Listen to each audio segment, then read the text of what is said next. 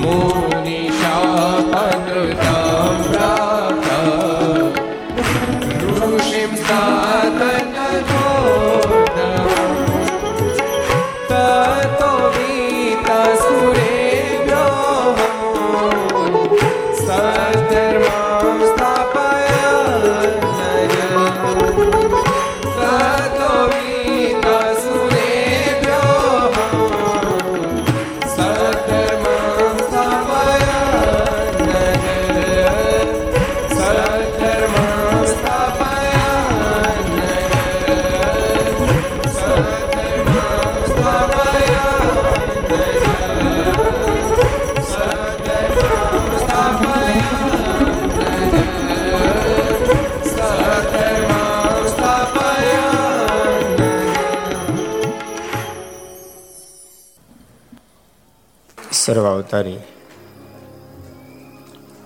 ઈષ્ટદેવ ભગવાન, સ્વામિનારાયણ મહાપ્રભુની પૂર્ણ કૃપાથી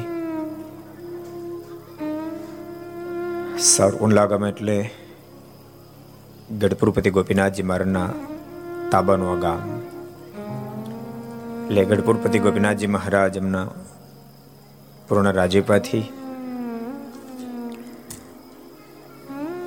તીર્થભૂમિ તીર્થધામ એવા સાવરકુંડલાના આંગણે વિક્રમ સંવત બે હજાર અઠ્યોતેર, કારતક સુધી નવમી, શુક્રવાર તારીખ બાર અગિયાર બે હજાર એકવીસ, પાંચસો ને ચોરાણુંમી ઘરસભા, અંતર્ગત Shri Haricharitra Chintamani, Aastha Bhajan channel, Laksh channel, Kartavya channel, Sardar Katha YouTube, Laksh YouTube, Kartavya YouTube, Gharsabha YouTube, Aastha Bhajan YouTube વગેરેના માધ્યમથી ઘેર બેસી ઘરસભાનો લાભ લેતા શ્રી ભક્તજનો સભામાં ઉપસ્થિત આજની સભાના નિમંત્રક. જેમણે ખૂબ પ્રેમથી બધાને આમંત્રણ આપ્યું છે એવા આયોજક, પ્રયોજક, પૂજ્ય શાસ્ત્રી સ્વામી નિર્લેપ સ્વામી, સ્વામિનારાયણ મંદિર, સ્વામિનારાયણ ગુરુકુળ, એમના મહંત શ્રી ભગવત પ્રસાદ સ્વામી, આજે આપણી સભામાં ખાસ ઉપસ્થિતિ છે મહેશદાસ બાપુ. આજની ઘર સભાના સૌજન્ય જેમના તરફથી છે ને, પૂરું અદ્ભુત ભોજલરામ બાપાની આ સમાજવાડીમાં આયોજન કર્યું છે અમારા સુરેશભાઈ પાનસુરિયા, ભાદા બાપા, મનીષભાઈ વગેરે ભાઈઓ, અને તમામ ભક્તોને ખૂબ હેતથી જાદે કહે જય સ્વામિનારાયણ, જય શ્રી કૃષ્ણ, જય શ્રી રામ, જય હિન્દ, જય ભારત. કેમ છો બધા આનંદમાં?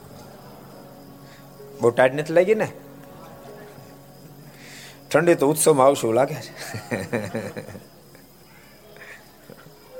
હાજર બહુ વાંધો નથી. પણ ઠાકોરજી ત્યારે રક્ષા કરશે. જીવન ઠાકોરજી ઉપર છોડ દેવાય, પછી એમ જેમ યોગ્ય લાગે એમ કરે.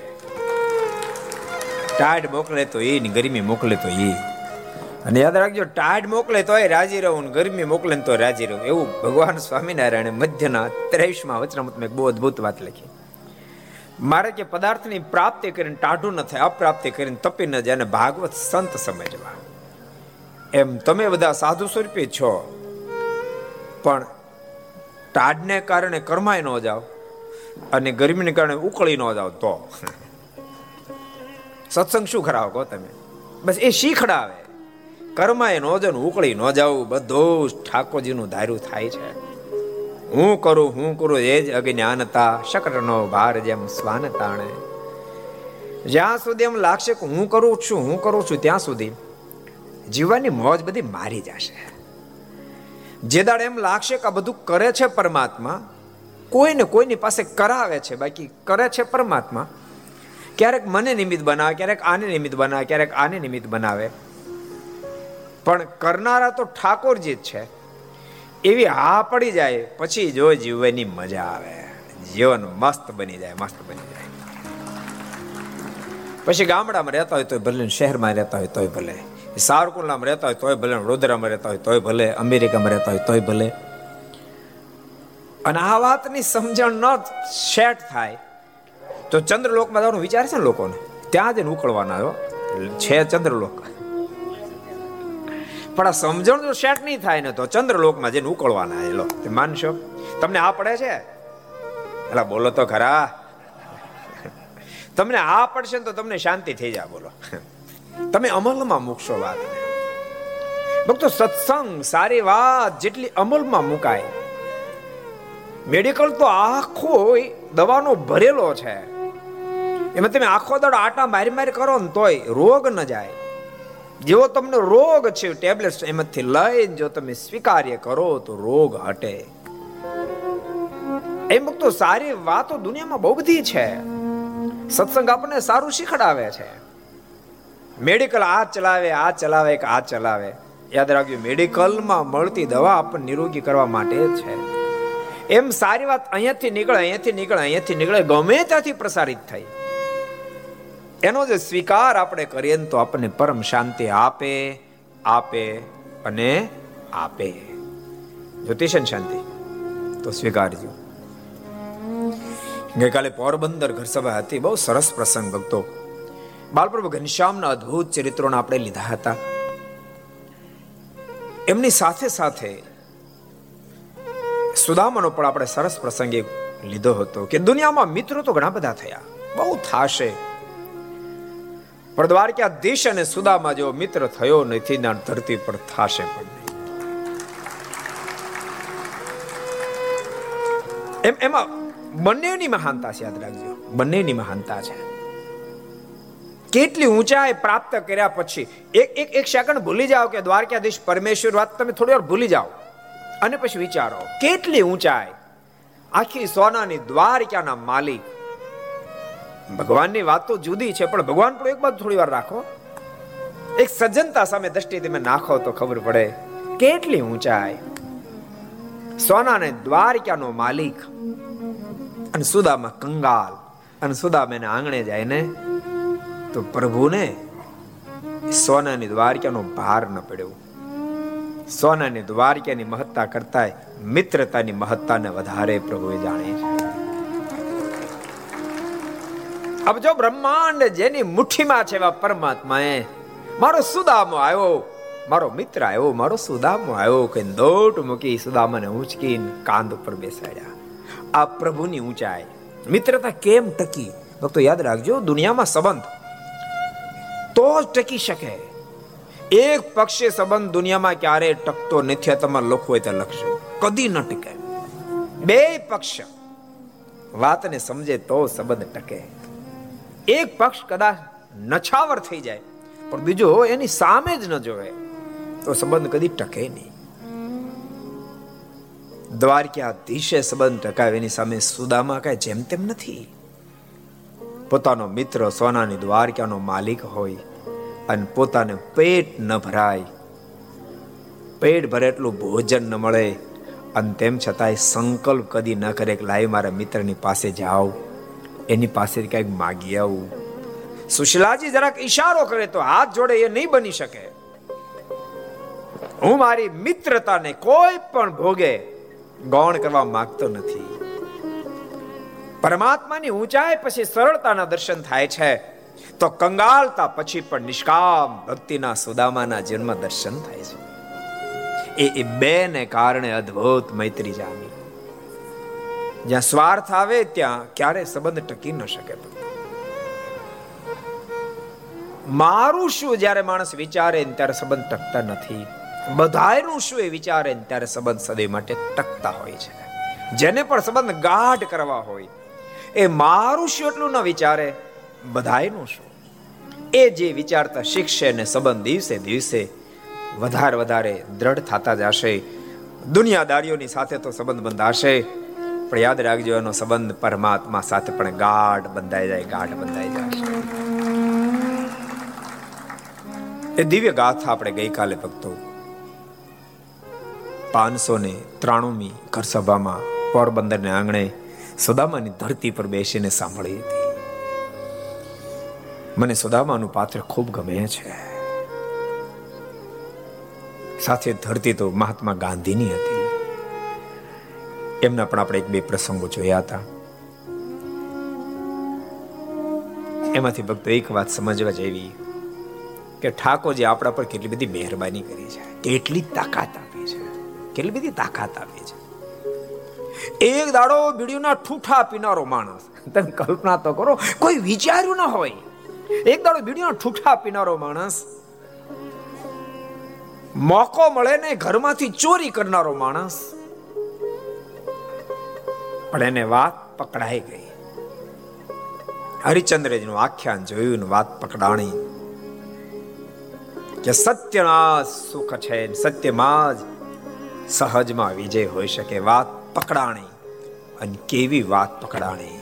અને વાતે કેવડું નિર્માણ કર્યું? તમે કલ્પના તો કરો. ને તો ભક્તો આ દેશને આઝાદ કરવા માટે ભારત વર્ષના હજારો નવલોયા યુવાનોએ પોતાની જાનના બલિદાનો આપ્યા હતા. પણ તેમ છતાં અંગ્રેજો હટ્યા નહીં. અંગ્રેજો હટ્યા નહીં અને ગાંઠ્યા નહીં. પણ સત્યની તાકાત તો તમે જુઓ.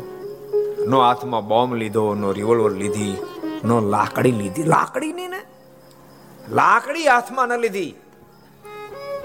અને અંગ્રેજોની ભરેલી તોપો એમને પડી રહ્યા હિન્દુસ્તાન છોડીને બાપ એને હાલો જવું પડ્યું. હિન્દુસ્તાન છોડીને. એક સામાન્ય બાળક જ્યારે સહી રાહને પકડે છે ત્યારે વ્યક્તિની અંદર ઠાકોરજી કેટલી બધી તાકાત મૂકે છે. કેટલી બધી સામર્થ્ય મૂકે છે. આમ તો સામર્થ્ય સ્વતા ઠાકોરજી આપણને મોકલ્યા છે. ડોક્ટર થોર્મસ એમ કે સો ટકા શક્તિમાં એક જ ટકા શક્તિનો જીવાતમાં ઉપયોગ કરે. એટલી તાકાતની સાથે ઠાકોરજી આપણને મોકલ્યા છે. પણ એ તાકાતનો આપણે શક્તિનો સદોયને બદલે દુર્વ્યય કરીને જિંદગી પૂરી કરીએ. બીડીઓ પી પી, ગુટકા ખાય ખાય, તમાકુ ખાય ખાય, સિગારેટ પી પી, અપશબ્દ બોલી બોલી, નહીં કરવાનું, કરી કરીને જિંદગી પૂરી કરી નાખીએ છીએ. સત્સંગ આપને જાગૃત કરે છે. જાગો બાપ.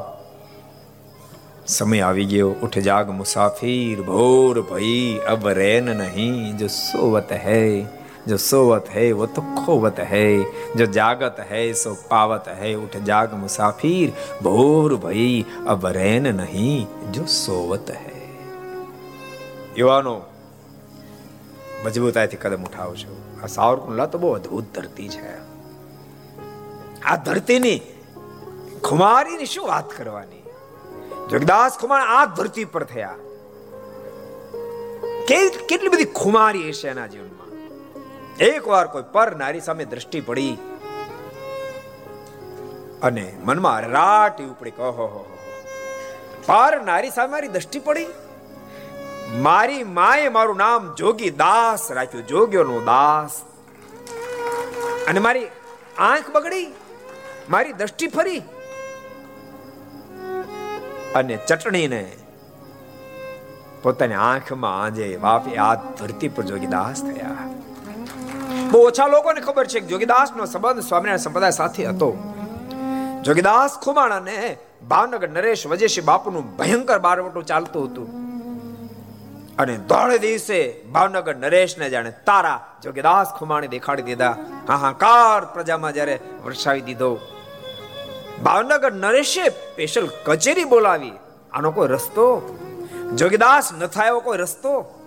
એની સાથે સમાધાન થયો કોઈ રસ્તો? અને ત્યારે કચેરીમાંથી સલાહકારોએ કહ્યું છે કે, નામદાર, જોગીદાસને કોઈના પર ભરોસો નથી. ભરોસો કોઈના પર તો સમાધાન થાય કોઈના પર નહીં. કોઈના પર નથી, પણ એમને ભગવાન સ્વામિનારાયણ મહાન ભક્તરાજ દાદા ખાતર ઉપર ભરોસો છે.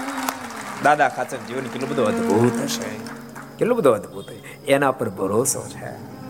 દાદા ખાચર જો મધ્યસ્થી પણ કરે તો જોગીદાસ સમાધાનમાં બેસે, બાકી રસ્તો નથી.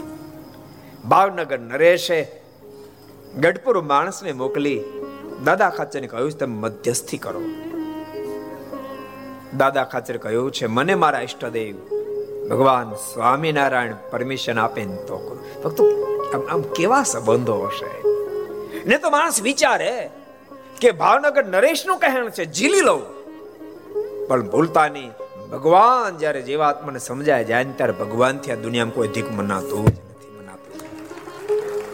ભગવાન એને સંપૂર્ણ હા પડી ગઈ. સંપૂર્ણ શરણાગત બની ગયા. ભાવનગર નરેશ રાજી થાય કે ન થાય, એના કરતા મારે ઈષ્ટદેવ ભગવાન સ્વામિનારાયણ રાજી થાય, એ મારે જીવન જીવાય એમ. મારે ઈષ્ટદેવ હા પાડે તો થાવ. તો મધ્યસ્થી કરું. અને ભગવાન સ્વામિનારાયણ કહ્યું છે, દાદા, એ કામ કરો. મધ્યસ્થી કરો, હજારો નિર્દોષ લોકો હણાઈ રહ્યા છે. અમે પરમિશન આપીશું મધ્યસ્થી કરો અને યશ તમને પ્રાપ્ત થશે, મારા આશીર્વાદ છે. અને ઇતિહાસે નોંધ લીધી દાદા ખાચર મધ્યસ્થી પણ કર્યું છે. સમાધાન કર્યા સાત ગામ જોગીદાસ ખુમાણને અર્પણ કર્યા અને બારવટુ ત્યાં વિરામને પામ્યું છે. એટલે જોગીદાસ ખુમાણની આ ધરતી આ ધરતી પર અબજો બ્રહ્માંડના માલિક સ્વયં ભગવાન સ્વામી નારાયણ પર પધાર્યા છે. આ ધરતી પર પધાર્યા છે. આ ધરતીની ખુમારી કેટલી બધી હશે? માનો હિન્દુ ભગવાનના ભક્તો તો ભગવાનને ભજે બાપ, આ ધરતી પર તો મુસ્લિમ જ્ઞાતિમાં જન્મેલા. મિયાજીએ ભગવાન સ્વામિનારાયણનું ભજન કર્યું. આટલું જ નહીં, ભગવાન સ્વામિનારાયણના હજુરી પાર્ષદ બન્યા છે, એમ સ્વામિનારાયણ સંપ્રદાયનો ઇતિહાસ કહે છે. બહુ અદભુત ઘટના છે. ભક્તો, આ બધા આ બધા ઇતિહાસો શું કામ કહેવાના? આપણને એમાંથી ઊર્જા પ્રગટે છે તો ખરી, પ્રગટે. પ્રગટે તો કામ થાય, યાદ રાખજો, ન પ્રગટે કામ ન થાય. હું તમને એમ કહું લાકડામાં અગ્નિ છે કે નથી. બોલો તો. બોલો બોલો બોલો. છે ને? માનો કડકડતી ઠંડી પડી હોય અને બાથ ન આવે એવું. કોઈ વૃક્ષનું થડ છે, સુકાઈ ગયેલું છે. પડખે બેસી જાવ ટાઢ જતી રહી કે ન જતી રહી? અગ્નિ છે ને? નથી અગ્નિ? નથી અગ્નિ? બોલો તો ખરા. હેપતા ક્યાં ગયા તમે? અગ્નિ છે ગાય અગ્નિ છે અગ્નિ. એ કાસ્ટમાં અગ્નિ છે કે નહીં લાકડા અગ્નિ છે કે નહીં તો ટાઢ કેમ નથી જતી? યાદ રાખો, અગ્નિ એટલો બધો છે, નાનું ગામ તો આખા ગામની ટાટ ચોવીસ કલાક સુધી ઉડાડી શકે. એટલી અગ્નિ અંદર છે, પણ પ્રજ્વલિત થાવી પડે. સમજાય, એ પ્રજ્વલિત થવી પડે. અને ભૂલશો ને હાથે હાથે પ્રજ્વલિત ન થાય. એને માટે એની ચિનગારીની જરૂર પડે. ભૂલતા નહીં આપણા બધાની અંદર ઊર્જા તો છે, આ સત્સંગ એ ચિનગારી છે, ચિનગારી આપણી ઉર્જાને પ્રગટાવે છે. આપણી ઊર્જા જો પ્રગટી જાય, તો આપણે એકનું ને અનેકનું શ્રેય કરી શકીએ એટલી તાકાત ઠાકોરજી પ્રત્યેક વ્યક્તિની અંદર આપી છે. બસ ચિનગારીનું કામ. સત્સંગ કરે છે. સાધુ પુરુષો કરે છે, સત્શાસ્ત્રો કરે છે. આ ધરતી બહુ અલૌકિક છે. બહુ અદભુત ધરતી છે. પૂજ્ય નિલભ સ્વામી, એમના પૂર્વજો દાદા ગુરુ યોગાનંદ સ્વામી, એમણે આ વિસ્તારમાં સત્સંગ કરાવેલો અને ઓઘડ ખુમાણ વગેરે વગેરે જે સત્સંગી કરેલા એમના, ભગવાન સ્વામિનારાયણ સમકાલીન સમયના, એમના ગુરુજન, એની પરંપરા નિર્લેપ સ્વામી એમણે સત્સંગ કરાવેલો આ વિસ્તારમાં. એટલે ત્યારથી પરંપરા અહીંયા છે. તે બધા ભાગશાળી છો ભક્તો? સંતોનું કાયમ સાનિધ્ય પણ રહ્યું છે. નીલપ સ્વામીના જગન્નાથ પુરાણ સ્વામી દાદા ગુરુ થાય ગુરુ થાય. દાદા ગુરુ હે, હા, જગમોહન સ્વામી. એટલે નિર્લેપ સ્વામીના પરમ સ્વામી.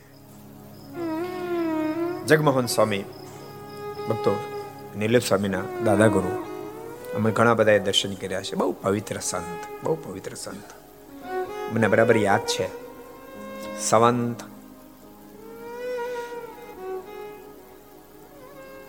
ઓગણીસો ને ઓગણએસીમાં સ્વામી ગઢપુરથી પદયાત્રામાં શેખ છપૈયા ગયા હતા. ચાલતા ચાલતા. મને બરાબર યાદ છે. નાશિકવાળા જ્ઞાન સ્વામી બધા સાથે ગયેલા. બહુ વર્ષો પહેલાની વાત કરું છું. સ્વામીને જ્યારે પદયાત્રામાંથી પાછા આવ્યા, તો શ્રી રામ આમ કેવા થઈ ગયા હોય? પણ તેમ છતાં એની ખુમારીઓ જે હતી ત્યાંથી આવ્યા પછી કેટલા થાક તેમ છતાં એ ચોકમાં ગઢપુરપતિ ગોપીનાથજી મહારાજને મંદિરમાં જઈને તો દંડવડ કરે ચોકમાં દંડવડ કરતા એ શું મહિમા? એવા એવા મહાન સંતો નીચે તમે સેવાયા છો. પછી ભગવત સ્વામી અને ગુરુ ઘનશ્યામ સ્વામી. બહુ બહુ બહુ પવિત્ર મૂર્તિઓ આ બધી, દર્શનીય મૂર્તિઓ. એકસો ને છ છ વર્ષ સુધી આ ધરતી પર મનુષ્ય તન ધારણ કરીને રહ્યા, પણ દુનિયા અડી નહીં. પૂજામાં બેસે તો કલાકો સુધી મહાપૂજાઓ કરે. ભક્તો આપણને બસ દ્રષ્ટિ બદલે તો કામ થાય. ભક્તો બોલતા નહીં. સંજોગ ગમે તે બદલે, પણ આપણી મહિમાની રેખા કદી બદલવી ના જોઈએ. મહિમાની રેખા બદલવી ના જોઈએ. આ બધા મહાપુરુષો એના નીચે આ સારકુંડલાનો સમાજ તૈયાર થયો છે. એટલે કાયમને માટે મહિમા સમજજો. આ ધરતી બહુ અલૌકિક છે. અને ભક્તો, સાચું કહું, આ ધરતી એ સ્વામિનારાયણ સંપ્રદાયને જેટલા સંતો આપ્યા છે એટલા કોઈ નથી આપ્યા. આ ધરતી જેટલા આપ્યા છે. બહુ સંતોમાં આ એક એક ગામડા અમારા આજુબાજુના આ વિસ્તારના ગામડા જેટલા છે, લગભગ લગભગ ગામડાના સરદારમાં કોઈ ગામના એક, કોઈ ગામમાં બે, કોઈ ગામના ત્રણ, કોઈ ગામના ચાર, પાંચ પાંચ સાધુઓ સરદારમાં છે. આ ધરતી બહુ અલૌકિક છે. બહુ અદભુત ધરતી છે. જો કે ધરતી તો આખા હિન્દુસ્તાનની મહાન છે, પણ આ ધરતી કંઈક જુદી છે. તમે કલ્પના કરો અબજો બ્રહ્માંડના માલિકો ભલે પ્રગટ્યા યુપી બાજુ.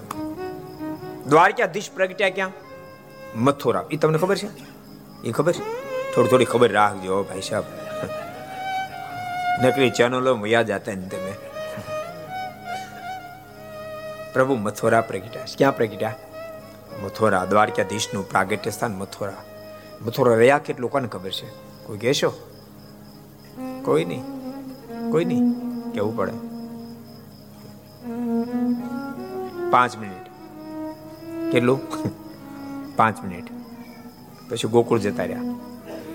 ગોકુળ કેટલું રહે ખબર? એ ખબર? પાંચ વર્ષ કેટલું રહ્યા? પાંચ વર્ષ પછી વૃંદાવન ગયા. ત્યાં છ વર્ષ ને બાવન દિવસ રહ્યા. મનમાં એમ થયું જરાક મામાને મળતો આવું. મળવા આવ્યા હતા મારવા નહોતા આવ્યા. પણ તો મળવા આવ્યા મરી એમ. ભાણો શું કરે મામા થોડા બાકી મારે. પ્રેમથી મળ્યા ને મામા મરી ગયા. પછી પ્રભુ ચૌદ વર્ષ સુધી મથુરા રહ્યા. ટોટલ મળીને પચીસ વર્ષ રહ્યા. પણ પચીસ વર્ષનું જીવન બહુ સંઘર્ષમય પ્રભુનું પ્રસાર થયું. મથુરા છોડી કેવી રીતે તમને ખબર છે? ભાગતા ભાગતા. જરાસંઘ પાછળ પડ્યો પ્રભુ ભાગતા ભાગતા મથુરાનો ત્યાગ કર્યો છે. શ્રીમદ ભાગવત વાંચ્યો ગિરનાર પહાડ ઉપર પ્રભુ ચડી ગયા. બધી બાજુથી જરાસંગે આગ લગાડી. છેક ટૂંકો પરથી બળદેવ ભૈયાની સાથે સલાંગ મારી. જો પરમાત્મા માનુષિક ચરિત્ર કરે, દિવ્ય ચરિત્ર કરે, બે ચરિત્રો કરે. બે માં દિવ્ય ભાવ પ્રગટી જાય તો કામ થઈ જાય. જન્મ કર્મશ્ચ મે દિવ્ય, યો વિતિ તત્વતઃ ત્યક્તવા દે પુનઃ જન્મ નેતિ મામેતિ સો અર્જુન. હે અર્જુન, મારા પ્રાગટ્યથી લઈ આ ધરતી પર હું જે જે ચરિત્રો કરું ને ધામમાં જાઉં ત્યાં સુધીના પ્રત્યેક કાર્યને, પ્રત્યેક લીલાને જે દિવ્ય સમજે, એ દેહને મૂકીને મને જ પામે છે ને ફરીવાર જન્મ ધારણ કરવો પડતો નથી. જરાસંઘને આગળ ભાગવું એ પરમાત્માની માનુષિક લીલા છે. શું છે? માનુષિક લીલા છે. શેખ પહાડની ટૂંકો પરથી ધુક્કો મારે અને કાંઈ ન થાય. આપણે તો કદાચ દશક દસમાં મારી ધુક્કો મારી તો વાંધો ન આવે, બાકી એથી વધારે મારી તો વાંધો આવે. કેમ લાગે?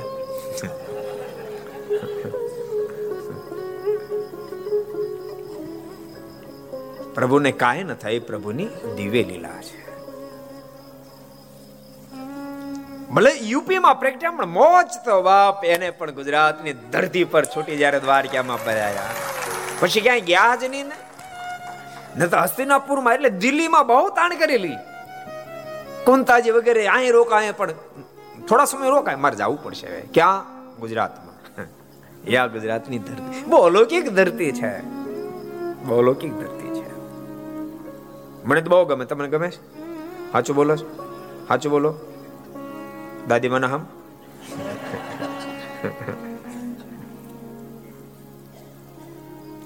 આ ધરતી બહુ અલૌકિક છે. ભગવાન સ્વામિનારાયણ પણ છપૈયામાં ત્રણ વર્ષ રહ્યા જ્યાં પ્રગટ્યા છે આઠ વર્ષ અયોધ્યામાં રહ્યા. સાત વર્ષ સુધી વન વિચરણ કર્યું. ભારત વર્ષના સત્તર રાજ્યોની સાથે ભારત, નેપાળ, બાંગ્લાદેશ, ભૂતાન, કુર્મા વગેરે વગેરે દેશોની અંદર વિચરણ કરતા કરતા આવ્યા. ગુજરાતની ધરતી પર ત્યારે જ પરમાત્મા ભગવાન શ્રી લોજમાં સ્થિર થયા. સાત વર્ષવાનું વેઠ્યું વળતો વાલ મેં કર્યો. વિચાર જે અર્થે અવતાર છે તે કરું. હવે નિર્ધાર. પણ ભક્તો, એ ધરતી બહુ મહાન, પણ એમાંય ડગડું તમારું આ. સારકુંડલા માને પંચિમ પાંચાલ દેશ છે. ત્યાંથી ભગવાન સ્વામિનારાયણ ગઢપુર આવ્યા, ગઢડા આવ્યા. આ ગઢડા દેશનું ગામ છે. પછી ભગવાન સ્વામિનારાયણ ગઢડામાં, મેમને બની નહીં, ઘર ધણી બનીને કાયમને માટે રહ્યા. ગરડું મારું હું ગરડાનું એ ખેદી નહીં મટવા એલા ધરતી બહુ અલૌકિક છે. તમને ગમે છે ને? ગમે છે ને? બધું તમે કલ્પના કરો, એક મુસ્લિમ જ્ઞાતિમાં જન્મેલા મિયાજી, હમણાં સમય મેં મુંબઈમાં ઘર સભા ચાલતી, લગભગ સોળ દિવસ ચાલી. સોળે સોળ દિવસ સુધી સાવરકુંડલાના કરશન સુખડિયા. બહુ મહાન ભક્તરાજ થયા ભગવાન સ્વામિનારાયણના આશ્રિત. સોળ દિવસ સુધી ઘર સભા સાવરકુંડલાની આવી એટલે અહીં વિસ્તાર નહીં કર્યો કરશન સુખડિયા એની નિષ્ઠા ઉપર સોળ દિવસ સુધી ઘર સભામાં ખૂબ આનંદ આવ્યો. ભગવાન, યાદ રાખજો, આપણને આનંદ ત્યાંથી પ્રાપ્ત થાય. કોઈ પણ વાત, કોઈ પણ કાર્ય, કોઈ પણ ક્રિયાની અંદર છેડો પરમાત્મા સાથે આપણો જોઈન્ટ થવો જોઈએ તો આનંદ થાય. આ ફોક્સ બળે સાઉન્ડ ચાલુ છે. અહીં પંખા ચાલે છે. એ બધી વાત સાચી, પણ એનો છેડો ક્યાંય ને ક્યાંય પાવરો સાથે જોઈન્ટ હશે એટલે બધું ચાલુ છે. જ્યાંથી અલગ થઈ જાય તો મોત છૂટી જાય ને. ધબડાક. મોબાઈલ કાઢી પછી જરાક જરા લાઈટું કરે. પતંગિયા ન થતા, એમ થાય. પ્રભુની સાથેનો છેડો જોઈન્ટ નરેકર કરશન સુખડિયા કા અબજોપતિ માણસ નહીં. પણ ભગવાન સાથેનો ચડો જોઈન્ટ ગમે તેટલા ઉપદ્રવમાં પણ ભગવાનને છોડ્યા નહીં. તો ઠાકોરજીની ડગલે પગલે રક્ષા કરી. એ નિષ્ઠા પર બહુ મજા આવી, ખૂબ આનંદ આવ્યો. એટલે એની વાતનો વિસ્તાર નહીં કરું પણ મિયાજીની વાત આમ તો કીધું હોય મેં, પણ આ તો કીધા વિના રહેવાતો નથી કે કેવી નિષ્ઠાઓ હશે. શું ભગવાન શ્રીનું અદ્ભુત સ્વરૂપ હશે? કેવી અદ્ભુત એ મૂર્તિ હશે જેને કારણે મન સાથે તન અને જીવન ખેંચાઈ ગયા. માત્ર માત્ર ગયા હતા તો મજૂરી માટે. બહુ બાળપણથી પિતાનું અવસાન થયું, માતા ઉછેર કરતા હતા.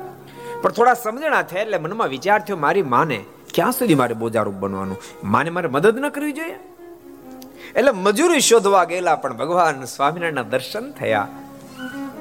એને તો ખબર નહોતી કે ભગવાન સ્વામિનારાયણ ખુદા છે. દર્શન થયા. એટલો આનંદ એટલો આનંદ એટલો આનંદ આવ્યો. હાથ જોડીને ઊભા રહી ગયા. જાણે પુત્રનો એમ સ્થિર થઈ ગયા. ભગવાન સ્વામિનારાયણે પ્રશ્ન કર્યો, યુવાન, કઈ બાજુ આવો છો? કયું ગામ છે? સાવરકુંડલા. ઓ કેમ આવું થયું? મજૂરી શોધવા નીકળ્યો છું. તમે આ દાદા ખાચરની ઘોડશાળ સંભાળશો? મનમાં વિચાર થયો, ઓહો ઘોડશાળને બાને મને આમની સાથે રહેવાનો મોકો મળશે. તુરંત હા કે જરૂર સંભાળીશ. પગારમાં શું લેશો? મનમાં વિચાર તો રખેનું પગાર કહો અને મને ના પાડી દે તો મોકો ચૂકી જશે. એટલે તુરંત કહી દીધું કે પગારમાં બસ, મારું પેટ ભરાય એટલું ભોજન મળે તો પગારમાં મારે કાંઈ જોતું નથી. વિચારો માને મદદ કરવા માટે નીકળેલા મૈયાજીએ જ્યાં ભગવાન સ્વામિનારાયણના દર્શન કર્યા અને તુરંત કીધું મારે કાંઈ જોતું નથી, મને સેવામાં રાખો. ભગવાન સ્વામિનારાયણ સેવા મૈયાજીને રાખ્યા છે. પણ બહુ બહુ ખંતથી સેવા કરતા. એક વાત તમને કહું, જીવનમાં સફળ થવું હોય ને તો તમે જે કામ કરો એ ખંતથી કરશો. કોઈ કામને નાનું નહીં સમજશો. કોઈ કામને તમે નાનું નહીં સમજશો. ખંતથી કરશો. સ્ત્રી ભક્તો હોય તો એવું નહીં કે પેન્ટ શર્ટ ધોવે છે તો બરાબર ધોવે. રૂમાલ નાનો ધોતા ને તો પણ એટલા ખંતથી ધોવાનો. બાથરૂમ સાફ થતો એટલે ખંતથી સાફ કરવાનો. કોઈ પણ મોટી ઓડી ગાડી છે ને તમે વ્યવસ્થિત સાફ કરો એમ નહીં. તમારી પાસે સાયકલ હોય ને તો સાયકલને પણ ખંતથી તમે સાફ કરો. ખંતથી જે વ્યક્તિ કામ કરે, એ જ વ્યક્તિ જીવનમાં સફળતા પ્રાપ્ત કરે. ઓલો ઓલો પ્રસંગ મને ગમે એટલે તમને કહી દો યાદ આવી ગયો. એક નાનો બાળક, દસ બાર વર્ષની ઉંમર, અને લાકડાના ભારા વેચીને પેટ ભરે. બનેલી સત્ય ઘટના લાકડા વેચવા માટે નીકળ્યો. એક શેઠની પાસે જઈને ઊભો રહ્યો. લાકડા લેશો? શેઠે લાકડા સમજ્યું તો એટલી એટલો એટલો બધો સરસ એને ભારો બાંધેલો લાકડાનો. બહુ સરસ રીતે બાંધેલો. શેઠને ભારો બહુ ગમી ગયો. માણા ગમ્યો કરતા ભારો ગમી ગયો. બોલો. શેઠે કીધું, બેટા, આ ભારો બાંધ્યો કોણ? મેં બાંધ્યો. તે બાંધ્યો? મનમાં વિચાર બાર વર્ષનો બાળક આટલો સરસ ભારો બાંધી શકે લાકડાનો? તે બાંધ્યો, મેં બાંધ્યો. પણ મારું હૃદય નથી આ પાડતો. તે બાંધ્યો? ત્યાં તો પેલા બાળકે ભારો છોડી નાખ્યો. છોડીને પાછો પાંચ મિનિટ બાંધી દીધો. લ્યો શેઠ, મેં બાંધ્યો શેઠ, રાજી થઈ ગયા. ભારો તો ખરીદ્યો, પણ પ્રશ્ન કર્યો, બેટા, તું કઈ ભણ્યો છો? પેલા બાળકે કીધું, ના. તારે ભણવું છે? ભણવું છે, પણ કેવી રીતે ભણી શકો? ભગવાનના ભક્તો. ઘણી ફેરી એવી ઘટનાઓ ઘડતી હોય. માણસને આગળ જવું હોય પણ સ્કોપ ના હોય. શ્રી હરિચરિત્ર ચિંતન નાનકડો પ્રસંગ વાંચેલો. મારો ક્રમ જળવાય જાણે બરાબર ભણવાની વાત હોય ને આમાં બરાબર પ્રસંગ આવ્યો છે. એકવાર પોતાના પુત્રની પરીક્ષા લેવા સારું. ધર્મદાદાએ ઘનશ્યામ મહારાજ આગળ આયુધ, પુસ્તક અને સોનામોર એટલા વાના મૂક્યા. એટલે તત્કાળ ઘનશ્યામ મહારાજે દોડીને પુસ્તક પર હાથ મૂક્યો. ત્યારે ધર્મદેવે જાણ્યું છે, આ મહાન શાસ્ત્ર વેદતા થશે. કેટલી વસ્તુ સાહેબ મૂકી હતી? સોનામોર મૂકી હતી, આયુધ મૂક્યું હતું, પુસ્તક મૂક્યું હતું. પણ આયુધ સામે દ્રષ્ટિ ન નાખી સોનામોર સામે દ્રષ્ટિ ન નાખી અને પુસ્તક પર પોતાના બંને વરદ હસ્ત પધરાવ્યા. ધર્મદાદા રાજી બહુ થયા. મારા પુત્ર મહાન શાસ્ત્ર વેદતા બનશે. ભગવાનના ભક્તો, અત્યારનો યુગ એટલે એજ્યુકેશનનો યુગ છે, યાદ રાખે એજ્યુકેશનનો યુગ છે. તમે તમારા સંતાનોને ભણાવશો યાદ રાખજો, તમારું બાળક જો ભણેલું હશે તો દુનિયામાં ગમે ત્યાં માગ કરી શકશે, ગમે ત્યાં માગ કરી શકશે. અનપઢ વ્યક્તિ તો બિચારો આંધળો છે. ભણ્યા વિનાનો માણસ તો બિચારો મજબૂર છે. જે નથી ભણ્યા ને ક્યારે પૂછજો? સમજાણું? મનીષ, બાપુજીને પૂછવાની ક્યારે? કેમ મજા આવે ને? એ તો મોજીલા માણે વાંધો ન આવે, પણ એને મનમાં ક્યારેક થતું છે ને કે હું આ બધા સરસ પુસ્તક વાંચે, હું વાંચું, પણ શું વાંચું? થાય ને ક્યારેક થાય ને? કે ભણ્યા તો બહુ સારું હતું. એકલી ભેંસો નો ચાર્યો તો બહુ સારું થાય ને ક્યારેક ભાઈ.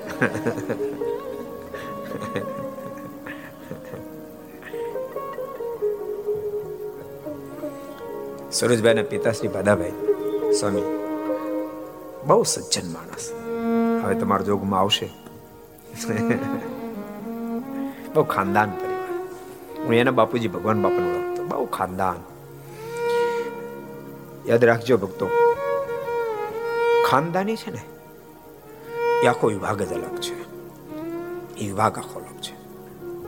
એ બ્લડની સાથે ભક્તો ખાનદાનીનો નિભાવ હોય છે. માણસની ખાનદાની સમય આવે ને ત્યારે ખબર પડે. બહુ ખાનદાન પરિવાર. મૂળે વૈષ્ણવ પરિવાર. આપણા જોગથી પછી સત્સંગમાં ખૂબ જ રસ લેતા થયા. આપણા આવતા મહોત્સવ, સરદાર મહોત્સવ છે ને એમાં ધર્મકુળના મુખ્ય યજમાન છે પૂજ્યના મુખ્ય યજમાન છે. એકાવન લાખ રૂપિયાના મુખ્ય યજમાન થયા છે. પંચાવન લાખના મુખ્ય યજમાન થયા છે. ખૂબ સારો પરિવાર. ઠાકોર સુખિયા ખૂબ કર્યા છે. આજથી પાંચ વર્ષ પહેલા આ નેસડી રોડ ઉપર મને પાંચ વીઘા જમીન આપીશ મંદિર કરાવતું. પણ મેં કીધું હોય ક્યાં મારે કરવું? પાંચ વીઘા જમીન આપી નેસડી રોડ કહેવાય કયો કહેવાય? નેસડી રોડ ઉપર. રોડ ટચ છે. એની પોતાની પંચ્યાસી વીઘા જમીન છે. આ ગામ, આ ગામની અંદર. એટલે બહુ સારો પરિવાર. આમાં સુરેશભાઈની વાત થાય ને, દર વર્ષે સમૂહ લગ્ન કરાવે. હમણાં ઓક્સિજનનું કોરોનામાં પૂરા પડ્યા. બધી રીતે. પણ તો અભણ તો અભણ હતો ભાઈ. ભગવાન સ્વામિનારાયણ તો સંતોને કહેતા, સંતો તમે ભણજો.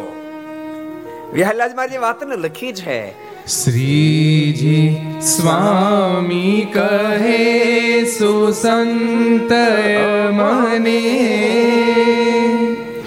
વિદ્યા ભણે તે ગમે માટે સ્નેહ સમેત નિત્ય ભણજો વિદ્યા વિશે તમે શ્રીજી સ્વામી કહે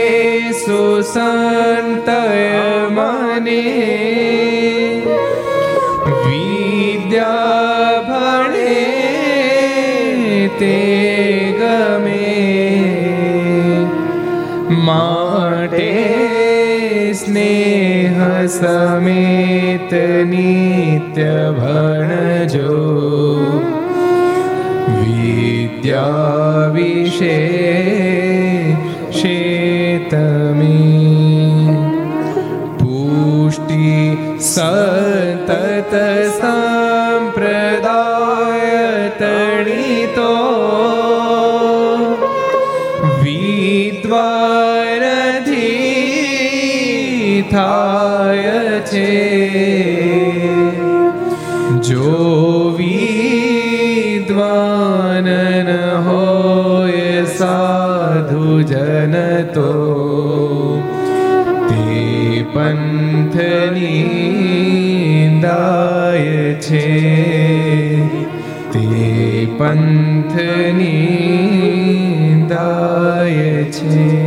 જે સંપ્રદાયમાં વિદ્વાન સંતોની હોય તો એ સંપ્રદાય નિંદાશે.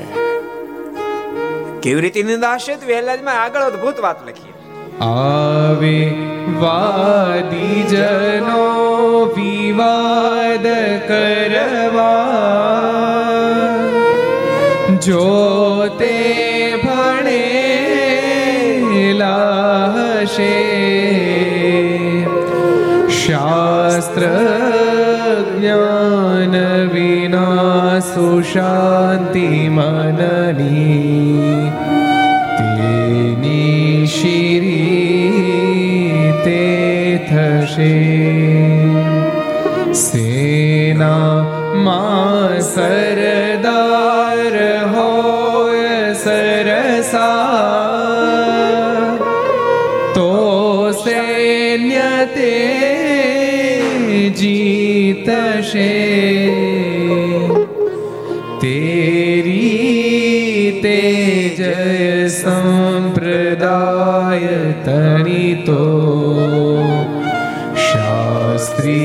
શાસ્ત્રી જનો થી થશે. શાસ્ત્રી જનો થી થશે. વિદ્વાન સંતો વિના કોણ માગ કરશે? કોઈ પ્રશ્નોત્તરી કરવા માટે આવશે તો વિદ્વાન સંતો વિના કોણ ઉત્તર આપશે? માટે હે પરમહંસો, તમે ખૂબ ભણજો. ભગવાન સ્વામિનારાયણ પોતાના સમકાલીન સમય પણ ખૂબ ભણાવ્યા ખૂબ ભણાવ્યા. ત્યારબાદ પરંપરા પણ સંતો ખૂબ ભણ્યા પછી સ્વામીના નારાયણ સ્વામી દાદા ગુરતા હશે? ખૂબ મોટા વિદ્વાન, ખૂબ મોટા વિદ્વાન. દિલીપ સ્વામી પણ ખૂબ સારા વિદ્વાન છે, ભગવત સ્વામી પણ ખૂબ સારું ભણ્યા છે. ભક્તો, અમે તો સાધુ છીએ તો જો ભણવા જરૂર પડે, તમારો તો એમાં રોટલો છે. ભણવામાં તમારો રોટલો, તમારે તો ભણવું જ જોઈએ. એટલે પાટા બાંધી તમારા સંતાનોને ભણાવજો. ખાસ ભલામણ કરું છું. જો અમે સાધુ છીએ, પણ સ્વામિનારાયણ સંપ્રદાય બહુ વ્યાપક વિચારધારા ધરાવનારો સંપ્રદાય છે. તો બહુ વ્યાપક વિચારધારા ધરાવનારો સંપ્રદાય છે. મંદિર તો મને સહજ જ બહુ વાલું હોય. મંદિર તો વાલું હોય. મંદિરના નિર્માણ તો અમને સહજ ગમે. કારણ કે અમે સાધુ છીએ. ધાર્મિક ક્રિયા અમને સહજ ગમે. અમારી રુચિ અમે સાધુ છીએ. પણ એમની સાથે સાથે એજ્યુકેશનમાં પણ સ્વામિનારાયણ સંપ્રદાય હરણફાળ ભરી છે. અનેક સંસ્થાઓ અહીં સાવરકુંડલામાં ભગવત સમય કેટલું મોટું સંકુલ, શિક્ષણ સંકુલ ચલાવે તમારા ગુરુકુળમાં ભણેલા અમારે ત્યાં ઘણા બધા સાધુ છે, સ્વામી.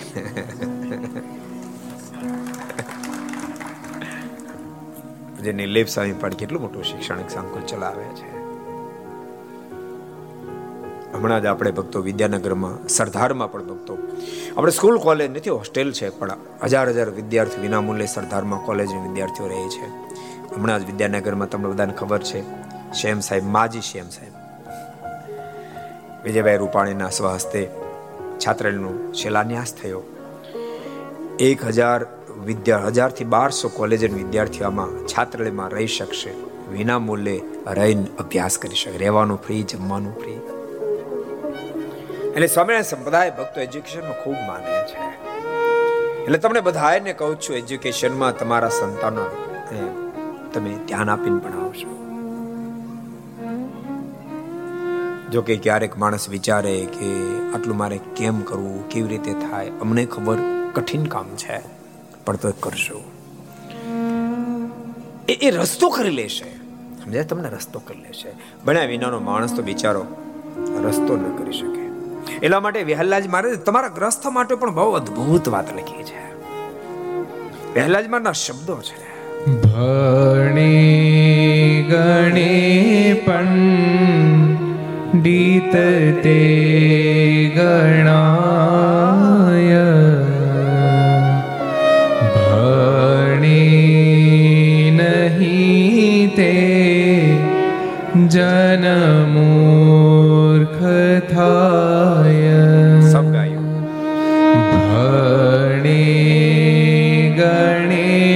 પંડિત તે ગણાય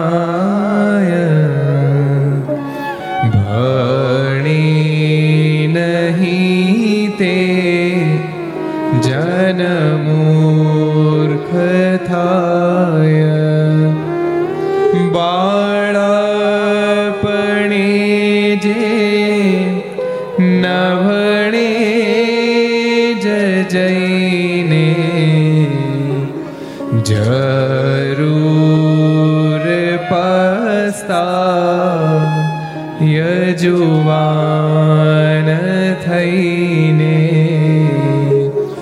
જરૂર પસ્તા યજુવાન થઈને બાળપણમાં, રમવામાં, ખેલવામાં રે ન ભણે, તો યુવાનીમાં બહુ પસ્તાય.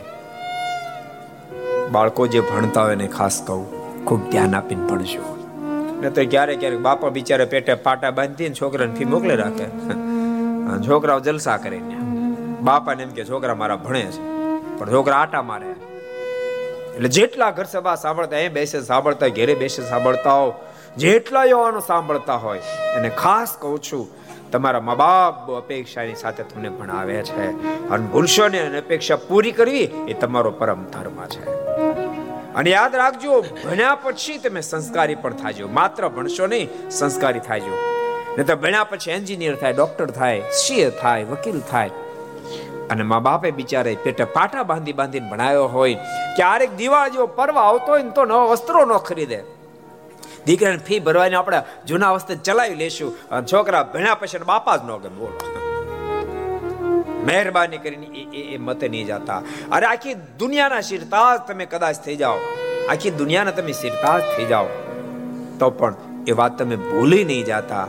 ભલે દુનિયાનો સાહેબ અધિકારી બન્યો હોય, પણ હું કોઈકનો દીકરો છું કોકનો છોકરો છું. એ વાત તમે જિંદગીમાં ભૂલતા તમારા મા બાપના સદૈવ માટે દીકરા બની રહેજો એ મેરે તમને ભલામણ છે. સાંભળો છો ને? અન ભક્તો, દુનિયાનું બીજું ધન હશે. એ તમને કાયમ કામ લાગે કેમ પ્રશ્ન છે? પણ અભ્યાસ રૂપી ધન તમને કાયમ કામ લાગશે વિહલ્લાજમાના શબ્દો છે. ન ચોર ચોરે દ્રૌપદી ન લૂટે. ન ભાગ ભાઈ ખર્ચો ન ખોટે. સબ ગાયો. આજે દેખાય. ન ચોર ચોરે દ્રૌપદી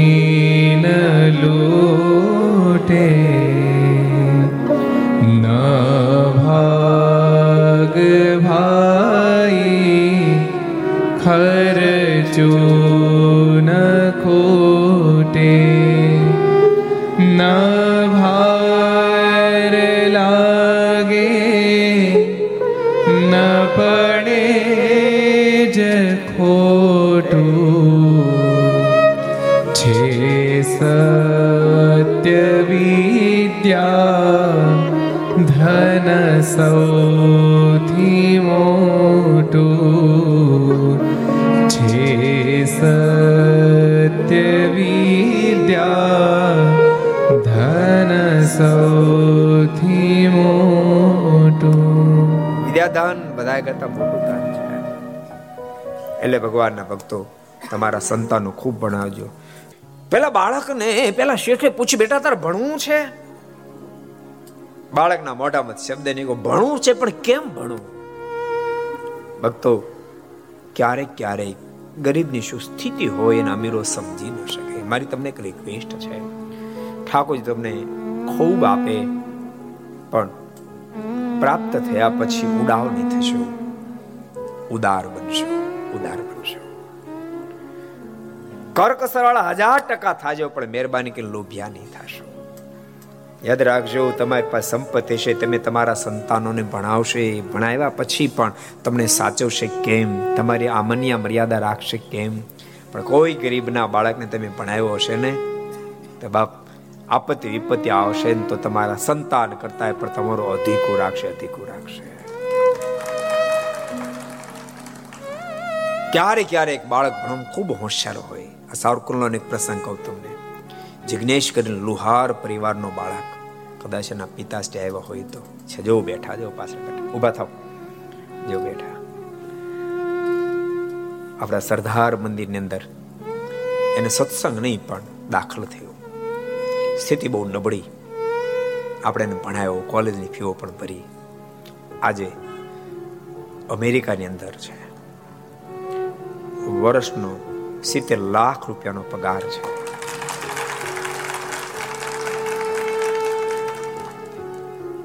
મને ફોન કરે ને ત્યારે હજુ પણ ફોનમાં વાત કરતો કરતો રડી પડે રડી પડે.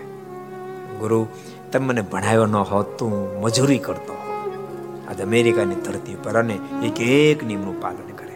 એક દોડો મને કે હું છે ને ઇટાસ્કા મંદિરે કે ગયેલો, આમ તો જાઓ. સ્વામી ચેષ્ટા બોલતા હતા, માઇકમાં બીજા બધા સાંભળતા હતા, આર્યર બધા બોલતા હતા. સ્વામીને ફોન આવ્યો તો સ્વામી મારી પાસે માઇક મૂકીને વહી ગયા કે મને ગુરુ એમ થયું કે સારું થયું, એ વખતે તમને થોડું કઠણ લાગતું હતું. સવાય ચેષ્ટા શીખડાવતા હતા અને પરીક્ષા લેતા હતા. નાપાસ થાય તો અમને દંડ દેતા હતા. પણ સ્વાભાવિક ચેષ્ટા મારી પાસે માઇક મૂક્યું ને આખી બોલી શક્યો ને, એટલે મને એમ થયું, તે દાડોનો આપનો મારો બેનો દાખલો સફળ થયો કે રતર શું બોલે?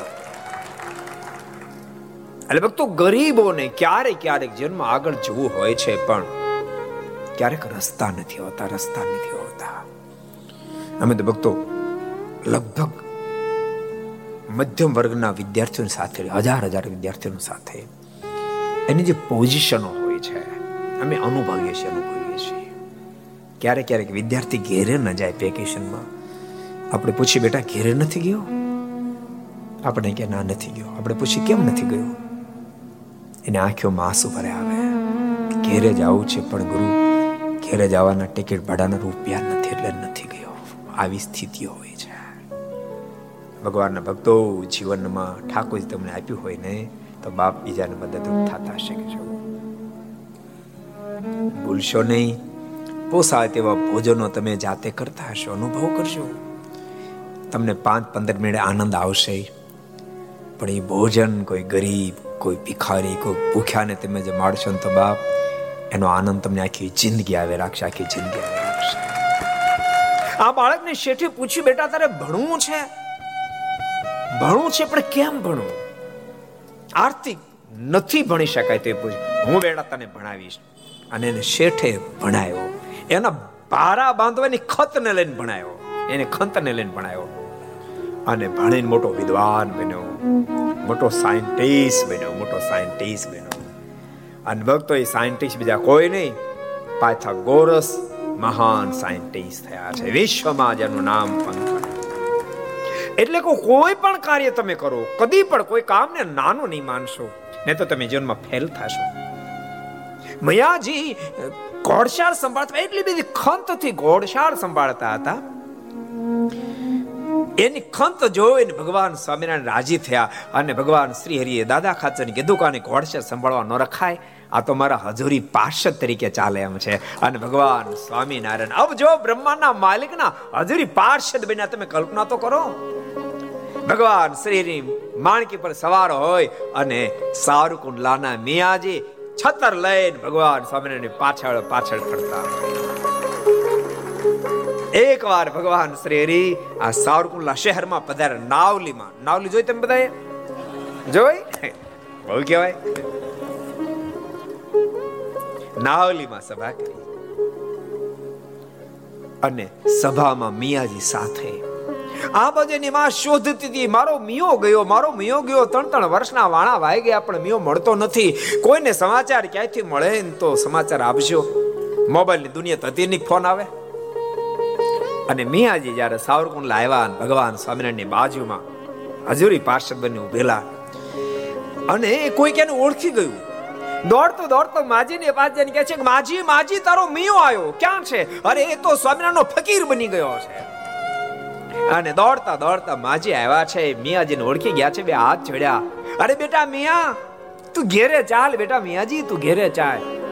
માં, મને સંસાર અસાર થઈ ગયો મિયાજી જ્યારે નહીં ત્યારે ભગવાન સ્વામિનારાયણને વિનંતી કરી હે માલિક, અમારો એકનો એક દીકરો છે. આપ એને ઘેરે મોકલો. ભગવાન સ્વામિનારાયણ કે માજે તો નિમિત્ત માત્ર તમારા પુત્ર બન્યા છે, બાકી તો અબજો યુગોથી અમારા મહાન મુક્ત આત્મા છે. યુગો યુગોથી અમારા સંગાથે છે. પણ કૃપાના દયા કરો, મારા મિયાજીને ઘેરે મોકલો. મારું ગઢપણ કોણ પાડશે?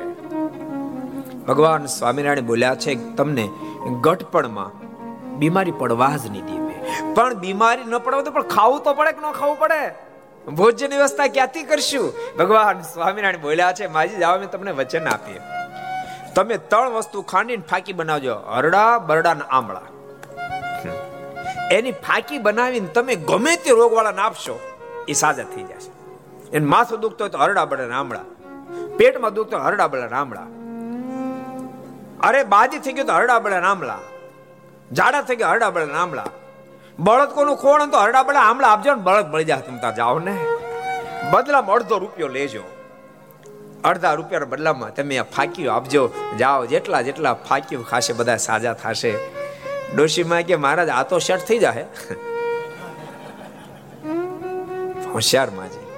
ભગવાન સ્વામિનારાયણ કે કૃપાનાથ રજા આપો, પણ એક શરત. બોલો શું શરત? કૃપાનાથ મારો અંતકાળ જ્યારે આવે ને ત્યારે આપ મારા મિયાજીને સાથે લઈને મને તેડવા માટે આવો ને તો રજા અને ભગવાન સ્વામિનારાયણ બોલ્યા છે, જાઓ માજી, મારું તમને વચન છે. તમારો અંતકાળ જ્યારે આવશે ને ત્યારે હું તમને તેડવા માટે આ સાવરકુંડલા શહેરમાં તો માત્ર તમારે મિયાજી નહીં, હું મિયાજીની સાથે આ સભામાં જેટલા સંતો ભક્તો બેઠા બધાને સાથે લઈને તમને તેડવા માટે આવીશ. મારું દિવ્ય ધામ આપી દઈશ. અને સંપ્રદાયનો ઇતિહાસ એમ કે મિયાજીનો અંતકાળ જ્યારે આવ્યો ને ત્યારે અબજો બ્રહ્માના માલિક હજારો સંતો ભક્તોની સાથે સાવરકુંડલા શહેરમાં આવ્યા છે. માજીનો દેહ મુકાવી માજી કઈ દેહ છોડ્યો છે. ભગવાન સ્વામિનારાયણ મારા મિયાજી અનેક સંતો ભક્તોની સાથે મને તેડવા આવ્યા છે. દેહને મૂકીને ધામમાં સીધાવું છે ને માજી ધામમાં સીધાવ્યા એવો સંબોધન ઇતિહાસ છે એટલે સાવરકુંડલાની ધરતી બહુ અદ્ભુત ધરતી છે. માટે કથાને વિરામ આપતા એ શબ્દો સાથે જય જયકારની સાથે ઘર સભાને વિરામ બોલો સ્વામી નારાયણ ભગવાન શ્રી હરિ કૃષ્ણ મહારાજ ગોપીનાથજી મહારાજ બાલ કૃષ્ણ રામચંદ્ર ભગવાન કાષ્ટભંજન ઓમ નમઃ પાર્વતી પદે હર હર મહાદેવ